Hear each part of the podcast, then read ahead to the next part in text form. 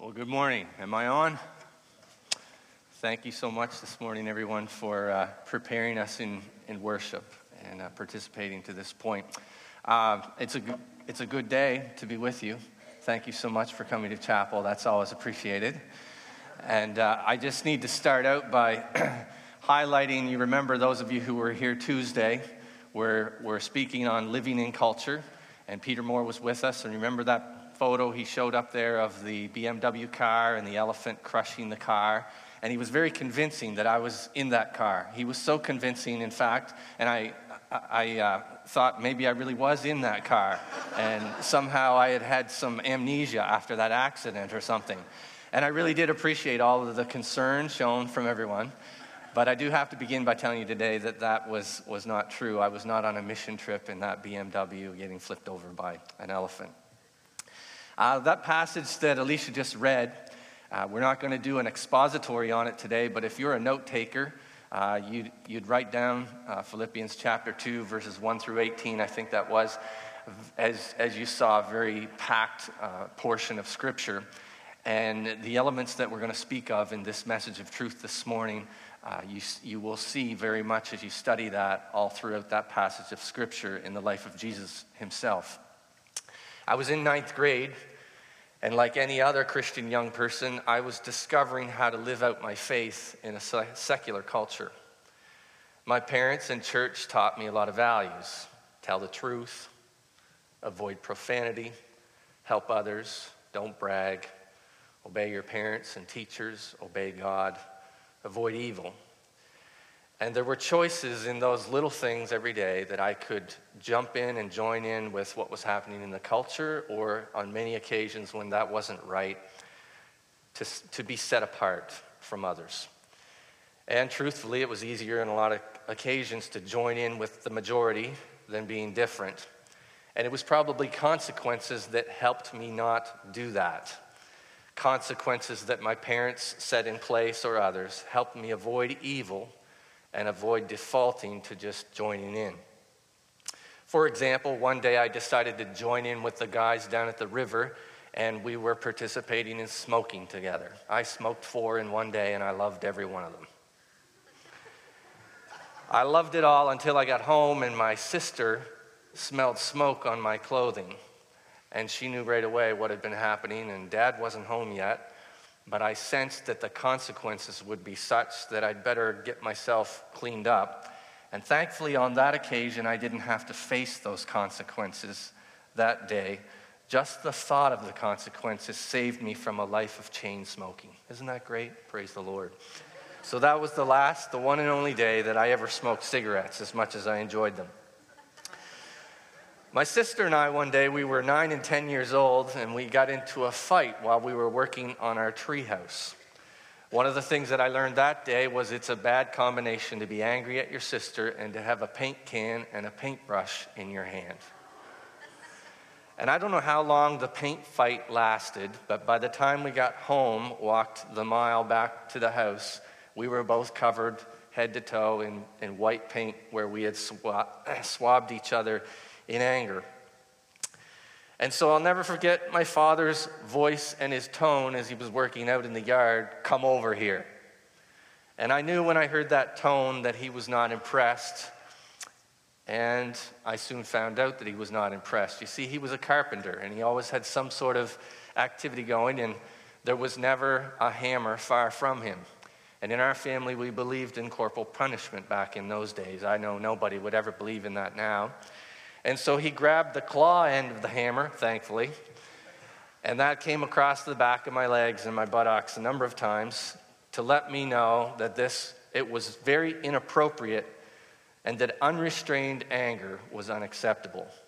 You had to have a good reason, like your kids coming home covered in paint or something, to have unrestrained anger, of course. He used Varsol to clean us up, and he was not gentle as he did that. There was evidence that our faith many times collided with culture in other ways. No smoking, no drinking, no taking drugs, no dancing.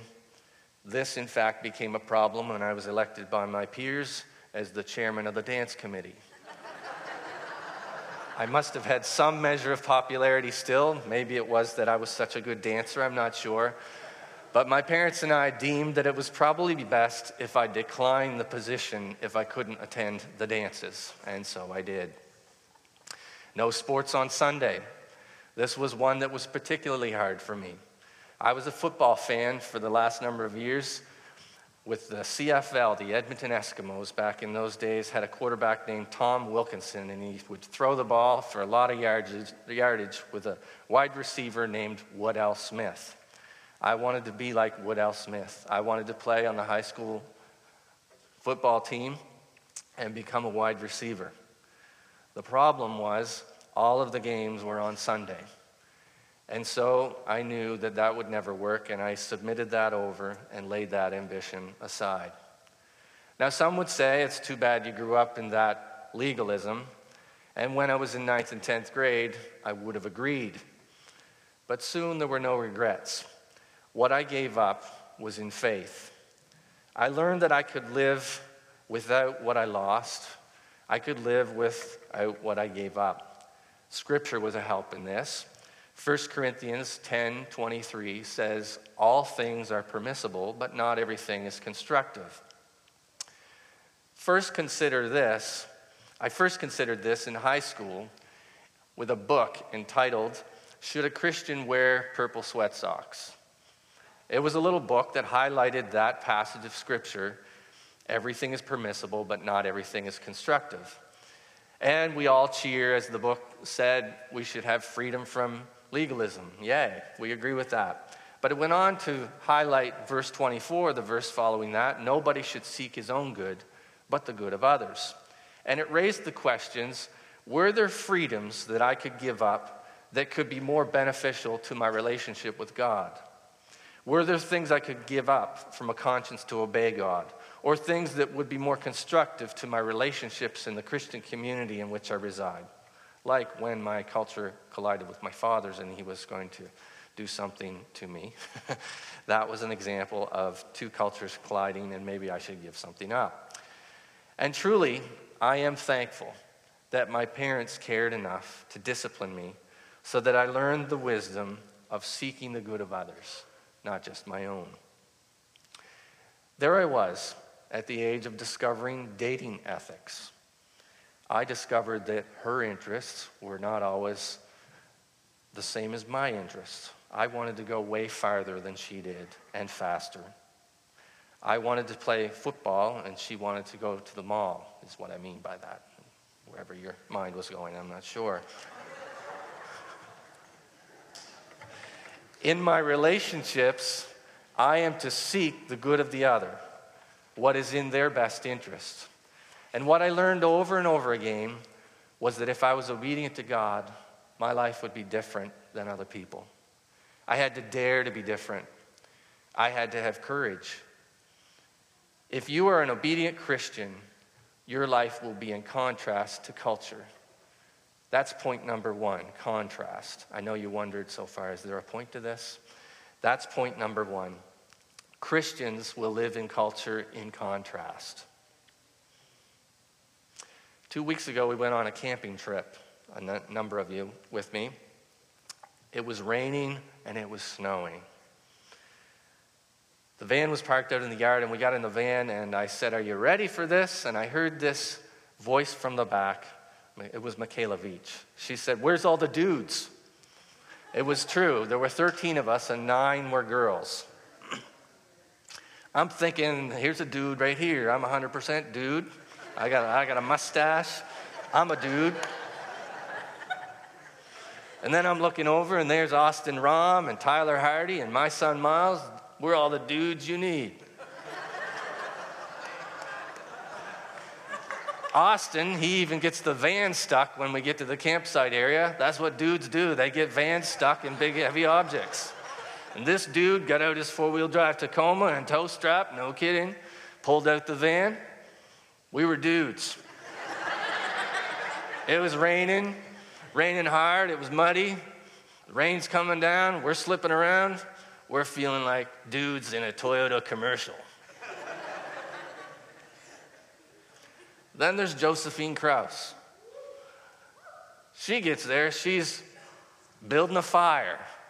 She's got a pile of wet wood. She's pulling tinder like, I don't know, dryer lint or something out of her pockets. She's getting down there in the wet. She's pulling the wood over. She's saying, get me some dry tinder. I'm, I want you to block the wind. I got to get this over here. I'm lighting a match on my zipper or something. I don't know. She's some kind of Eagle Scout. Ten times better than any dude. She's in command. We got the fire going. It took about a half an hour, and it felt good in the rain. You could now stay dry on one side, and then you just turned and you flipped every once in a while. And as that fire got bigger, it started snowing. And we're standing there, the fire, the more it snowed, the better the fire felt. And we're there for about forty-five minutes around the fire, talking and singing and enjoying ourselves. And all of a sudden, I noticed something. I said, everybody, come away from the fire. Come out here into the darkness. I said, put away your flashlights. And it was very interesting that with what little light there was, you could now see all around us. It was like being in some kind of a black and white picture, because you see anywhere the snow had fallen on flat surfaces, it was there reflecting the light. But all the vertical surfaces like tree trunks and other things were still dark. And it was because of the contrast that you could now see all around you. I wish you all could have seen it. It was beautiful. But y'all did not have the courage to come camping in the rain. And I say to you today, if you have courage, if you dare to be different in your culture, you provide contrast. God can use you to show others truth. Their eyes will be opened, and when they see the contrast between the life you live and culture, they will see. Point number two this morning is confession. Christians live a consistent life of confession. It was in Acts chapter three that Peter and John are going up to the temple, and they come across a beggar who was placed there every day to beg for money.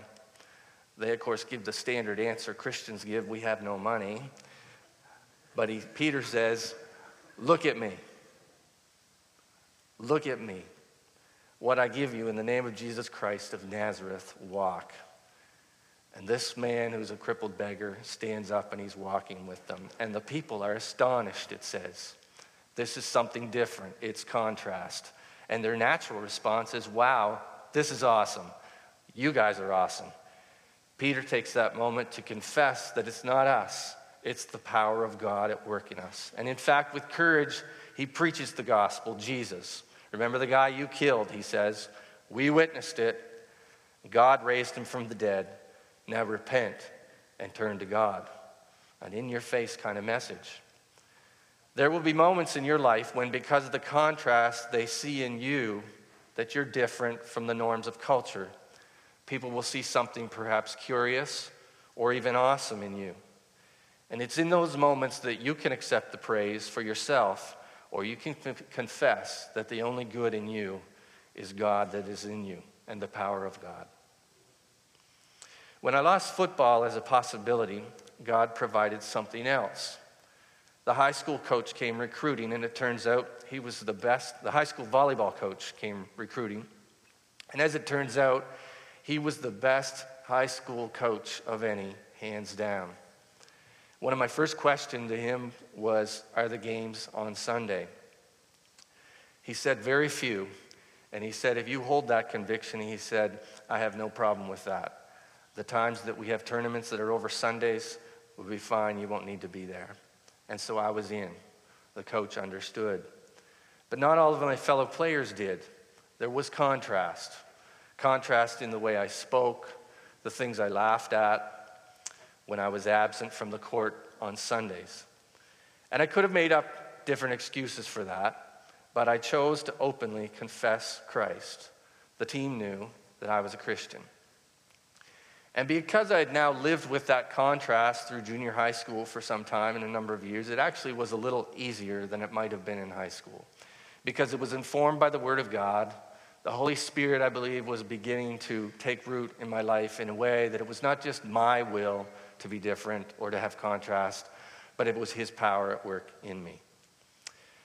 And a lot of what went on in the culture around me in high school and on the team was foolishness.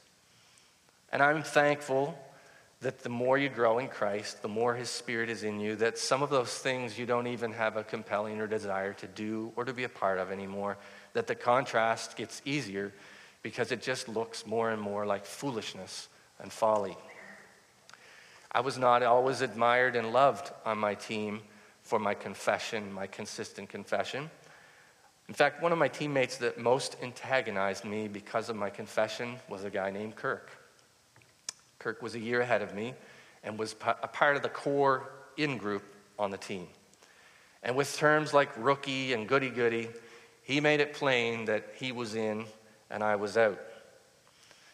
That created a dilemma, since I knew that my confession would remain clear and I would not compromise on that.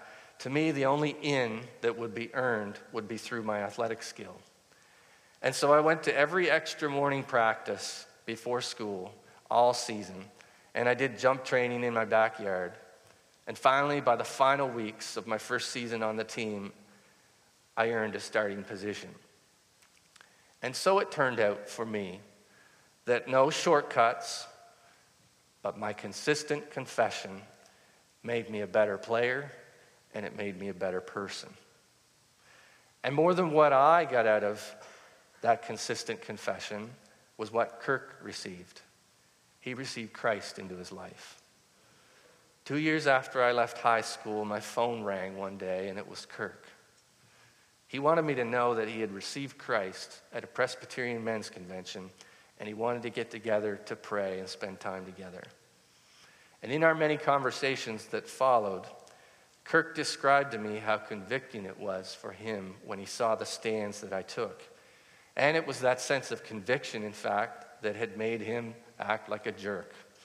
He used to tease, he used to try to entice me to evil and try to get me to participate in the things of the team that really weren't godly and with a Christian witness.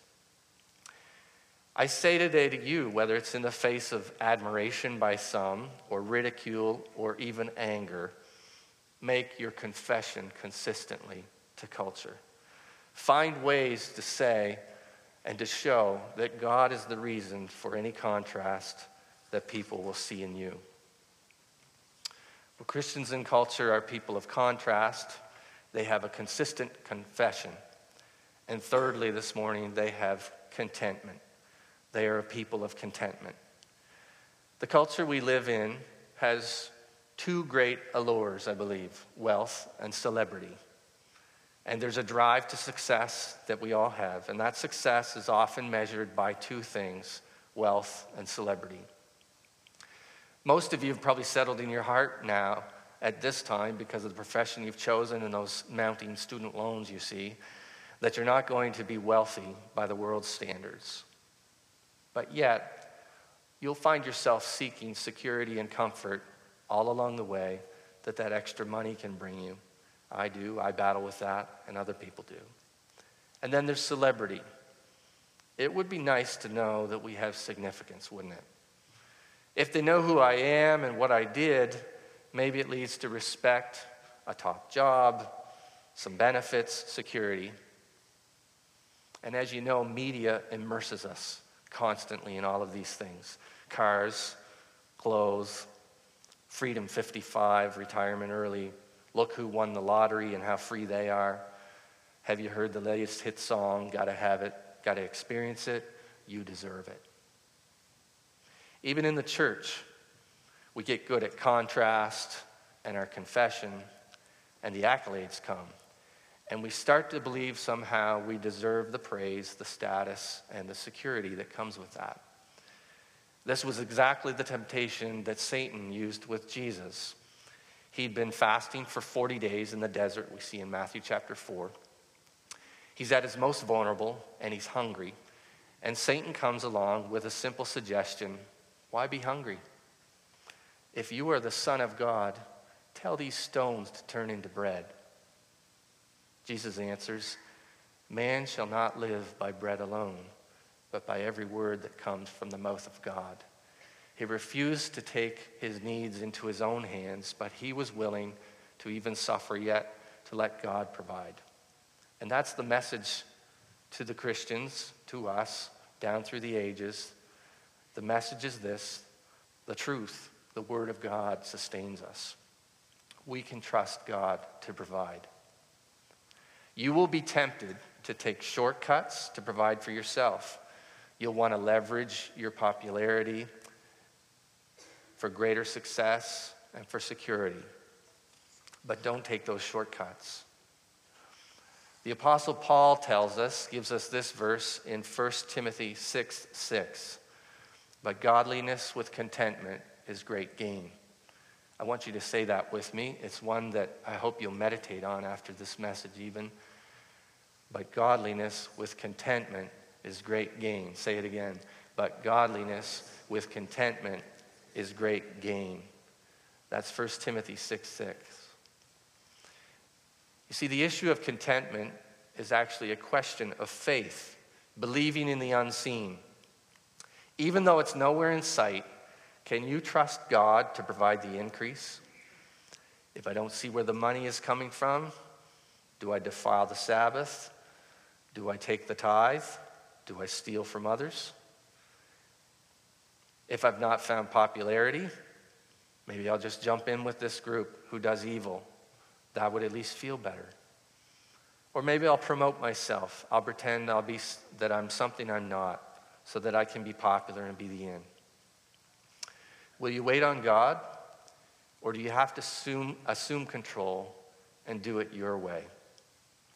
I think a lot of people in our culture are assuming control and doing a lot of self-promotion. It's great to use the internet to get our highlight reel out in front of everyone. And if you don't do that, if you don't get followers and likes, you lose. And you know, I think that's right. Whatever game that is, you lose. You fall behind. You're not the popular one. You're not the winner. And I have a very inspiring message for you today. Are you listening? It's okay to lose. It's okay to lose. You don't have to make a success of yourself. No, you don't. Obey God, live by his truth, and God will add the increase in his own time. I love the image that Christ uses in his teaching as there's a master holding a banquet, and everybody's getting ready to be seated at the banquet table, and there are seats of honor. And Christ says, better to be seated in the humble position and be asked by the master of the banquet to move up to a better place than to be embarrassed because you've sat in the exalted or the honored place and you're asked that these seats have been reserved for someone else, so could you please move? The greatest among you will be your servant. Matthew twenty-three twelve in that teaching says, for whoever exalts himself will be humbled, and whoever humbles himself will be exalted eventually.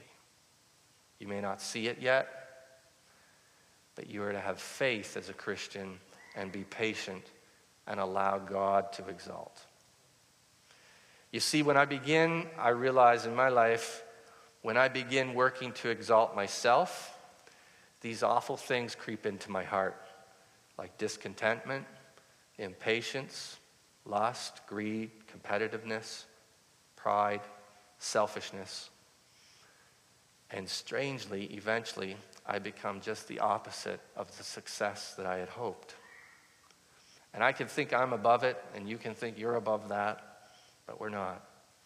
It is truly the fruit of self-indulgence if we are self-seeking as we walk with the Lord. So if I'm content, if it's okay to lose, am I lazy?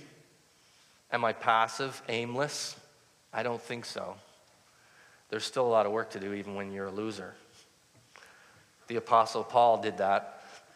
He was the one who walked a path to prison, right? Probably didn't appear like a real winner. And he paints a beautiful picture for us of contentment under the title love in Romans chapter twelve, verses nine through twenty-one. I want to read that for you.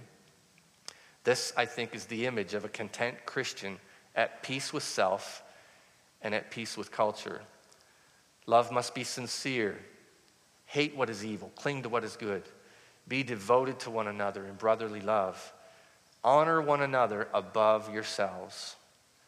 Never be lacking in zeal. That's not laziness. Never be lacking in zeal, but keep your spiritual fervor serving who? The Lord. Be joyful in hope, patient in affliction, faithful in prayer. Share with God's people who are in need. Practice hospitality.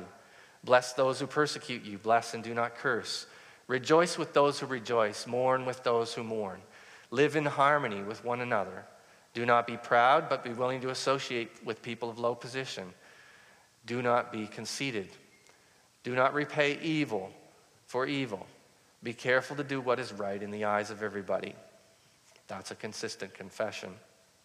And if it is possible, as far as it depends on you, live at peace with everyone. Do not take revenge, my friends, but leave room for God's wrath, for it is written, it is mine to avenge, I will repay, says the Lord.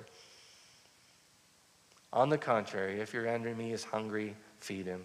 If he is thirsty, give him something to drink. In doing this, you will heap burning coals on his head. Do not be overcome of evil, but overcome evil with good. I believe by the power of the Holy Spirit, some of you are going to have that kind of character. Not because you exalted yourself to convince others that you're some of that, but because of the truly the Spirit is in you. And the truth may be that your life really isn't much of a highlight reel. In many ways, you are quite ordinary. Maybe you'll not even be close to a celebrity, a stay-at-home mom, a retail clerk, an average pastor at an average church. Perhaps sickness came to you or your family in life, and it was a setback. For any number of reasons, you got passed over, and success and celebrity never came. Maybe even today you feel like you're losing. It's other people who seem to have it all going their way. Oswald Chambers, under the title Greatness in the Ordinary, writes, "Yet what you do, do all to the glory of God." First Corinthians ten thirty-one. And he describes in a passage that in the scriptures, there's the great miracle of the incarnation, God coming down into man, but it slips into the ordinary life of a little child in a manger. And then there's the great miracle of the transformation on the mountaintop, but it soon fades into the normal of the demon-possessed valley below. And there's the glory of the resurrection that descends with Christ at a breakfast on a seashore with Peter. Do you love me? Do you love me? Do you love me? Chambers says this is not anticlimax, but a great revelation of God. We have a tendency to look for the wonder in our experience, and we mistake heroic actions for real heroes. It's one thing to go through a crisis grandly, yet quite another to go through every day glorifying God when there is no witness, no limelight, and no one paying even the remotest attention to us. If you are not looking for halos, if we are not looking for halos, we at least want something that will make people say, what a wonderful man of prayer he is, or what a great woman of devotion she is. If you are properly devoted to the Lord Jesus, you have reached the lofty height where no one would ever notice you personally. All that is noticed is the power of God coming through you all the time. We want to be able to say, oh, I have a wonderful call from God. But to do even the most humbling tasks to the glory of God takes the Almighty God incarnate working in us. To be utterly unnoticeable requires God's Spirit in us, making us absolutely humanly his. The true test of a saint's life is not successfulness, but faithfulness on the human level of life. We tend to set up success in Christian work as our purpose, but our purpose should be to display the glory of God in human life, to live a life hidden with Christ in God in our everyday human conditions. Our human relationships are the very conditions in which the ideal life of God should be exhibited. Are you content if it looks like you're losing? Is it okay if you're not in the limelight or you don't have the attention drawn to your noble actions, your sacrifice, and your best efforts?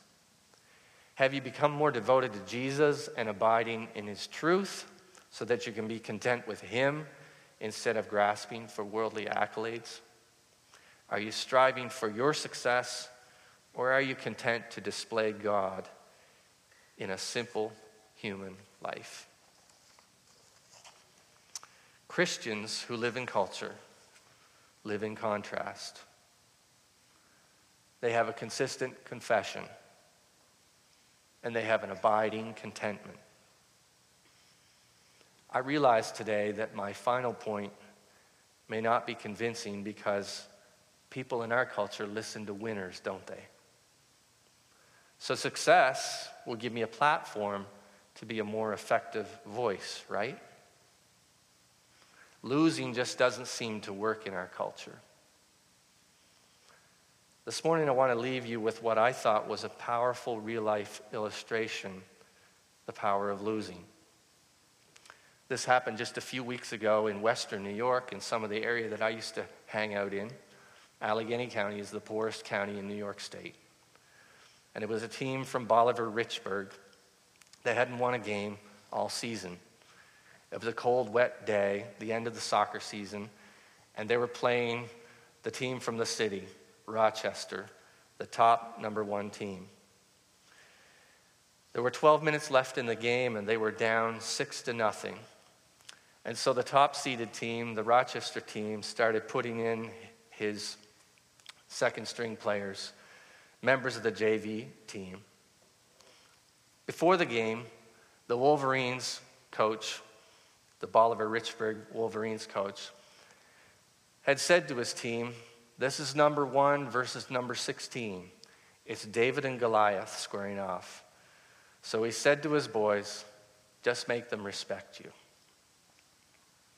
Well, they were behind six nothing and twelve minutes left on the clock, and the opposing coach began putting in these team, these members from the J V squad. One of the players from the Rochester team who was put on the field was Zach Adams. He was a senior with Down syndrome. It was the first game that Zach had ever played in. And what happened next was an act of sportsmanship, thoughtfulness, and kindness that brought tears to the eyes of Zach's parents and to many other spectators on both sides of the field. You could see that the Kendall kids from Rochester were trying to get Zach the ball, and the Wolverine players just kind of fell right in with it. And the next thing you know, after taking a pass from his own brother Jake, and with an even bigger assist from the Wolverine players, driven by something bigger than wins and losses, Zach put foot to the ball and scored his first varsity goal in his first varsity game. People watching said it was amazing. It was something special.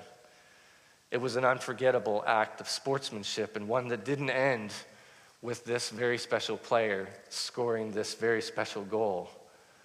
But after the goal was scored, the Wolverine players were just as excited for Zach as his own teammates and crowded around and gave their congratulations. And Zach's excitement was palpable. There were tears in his eyes, tears in the eyes of his mother and the spectators, and Zach jumped into his father's arms. The coach who watched called it a prized memory that their family will cherish all their lives. He couldn't say enough about the character exhibited by the Wolverine players and coaches. It's clear that their program is run with class and respect, he wrote. The coach of the Wolverines said, "What's most amazing is that our kids were zero for sixteen. They hadn't won a game all season. They were getting beat again. It was cold, and they still took the time to think about someone else." That pregame message about earning the other team's respect, mission accomplished. The act of kindness transformed the last place losing Wolverines to champions of the heart. It's okay to lose. Just live in contrast. Make your consistent confession. Be content. to be a champion of the heart. Would you stand with me, please? The musicians are coming, and we're going to close in song this morning. And I just hope that if the Lord has stirred your heart this morning, if there's something in your life that he's asking you to pray about, to get in place, the altars are open, and I'm going to invite you to come. God bless you.